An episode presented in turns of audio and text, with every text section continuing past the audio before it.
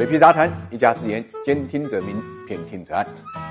理财魔方倡导科学投资基金，为每一个用户量身定制基金投资组合，涵盖股票、债券、大宗商品、海外 QD 基金等等，可以满足中高净值人士的资产配置需求。理财魔方拥有证监会颁发的基金销售牌照，合法合规，大家可以在各大应用商店下载理财魔方 APP 体验一下。财富八卦，八卦财富，财富人物。我们今天关注的是英国版的特朗普，鲍里斯·约翰逊。正所谓国不可一日无主，在英国首相的位置上艰难挣扎了一千多天的特蕾莎·梅，终于在五月二十四号含泪宣布自己呢将辞职。如果不出意外的话，英国的前外交大臣被称作英国版特朗普的金毛怪咖鲍里斯·约翰逊。将会出任的这个首相一职。那么，根据最新公布的民调结果，这个一手创造了英国与欧盟离婚的男人，在保守党党内的支持率超过百分之三十九，遥遥领先于第二名候选人百分之十三的支持率。大家有所不知啊，早在七年前，约翰逊就被看作是卡梅伦的接班人，而且他和卡梅伦从学生时代关系就不浅。约翰逊呢，一九六四年出生在美国的曼哈顿，是英国乔治二世的直系后裔。后来呢，父母离异，他跟随。母亲呢，回到了英国伦敦，在著名的学府伊顿公学就读，之后进入世界名校牛津大学，和卡梅伦呢成了同班同学。两人呢还都是布林顿俱乐部成员，也就是英国牛津大学贵族团体的会员。但是和优秀儒雅的卡梅伦相比呢，约翰逊常常因为衣冠不正的外表形象，被当成了吊郎当、不学无术的特权贵族，从而被大家忽略了。他其实是个极其聪明的人，从伊顿到牛津一路斩获全额奖学金，在大学期间呢，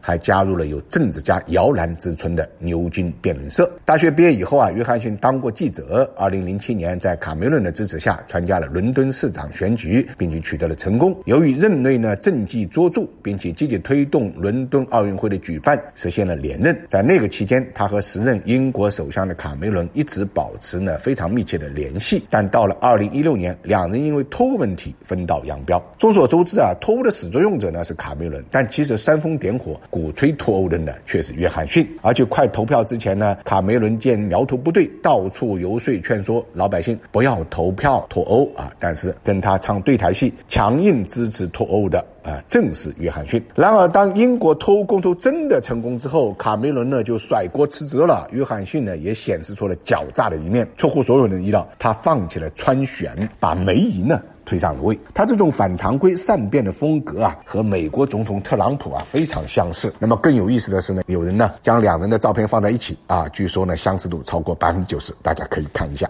这两人不仅外表相似，性格也十分相似，一样风流。特朗普呢讨了好几任老婆啊，约翰逊呢喜欢泡妞，一样口无遮拦，被约翰逊喷过的人遍布全球，像奥巴马、希拉里、普京等等。顺便提一下啊，特朗普也被他喷过。在特朗普竞选期间，他曾经嘲笑特朗普是个智障，根本当不上美国总统。但是在特朗普当上总统之后呢，约翰逊态度又来了一百八十度的大转弯，说特朗普是个了不起的商人，是个谈判天才。这种前后态度无衔接的转换，恐怕只有他们这种内。心强大的人才能做得到。相反的是呢，特朗普对约翰逊呢一直很中意啊，不止一次公开支持约翰逊当首相，说约翰逊啊是一位跟他谈得来的朋友。估计特朗普自己都不知道，他其实在帮倒忙，因为英国民众对他的印象不佳，所以他的背书很可能会让约翰逊呢非常非常的尴尬。这个未必呢能帮助他取得呢更大的优势。但是大家要注意，和特朗普相比，约翰逊是一个职业政客，他的圆滑狡诈从学生时代就开始了，早在大。大学期间，为了竞选牛津学生会主席，他否认了自己保守党的属性，而是迎合了社会民主党的原则，发表相关演讲。当竞选成功之后，又摇身一变成为了保守党人。之后呢，约翰逊在政治生涯中一次一次以笑料为掩护，为取胜而改变立场。他的好友曾经爆料，约翰逊。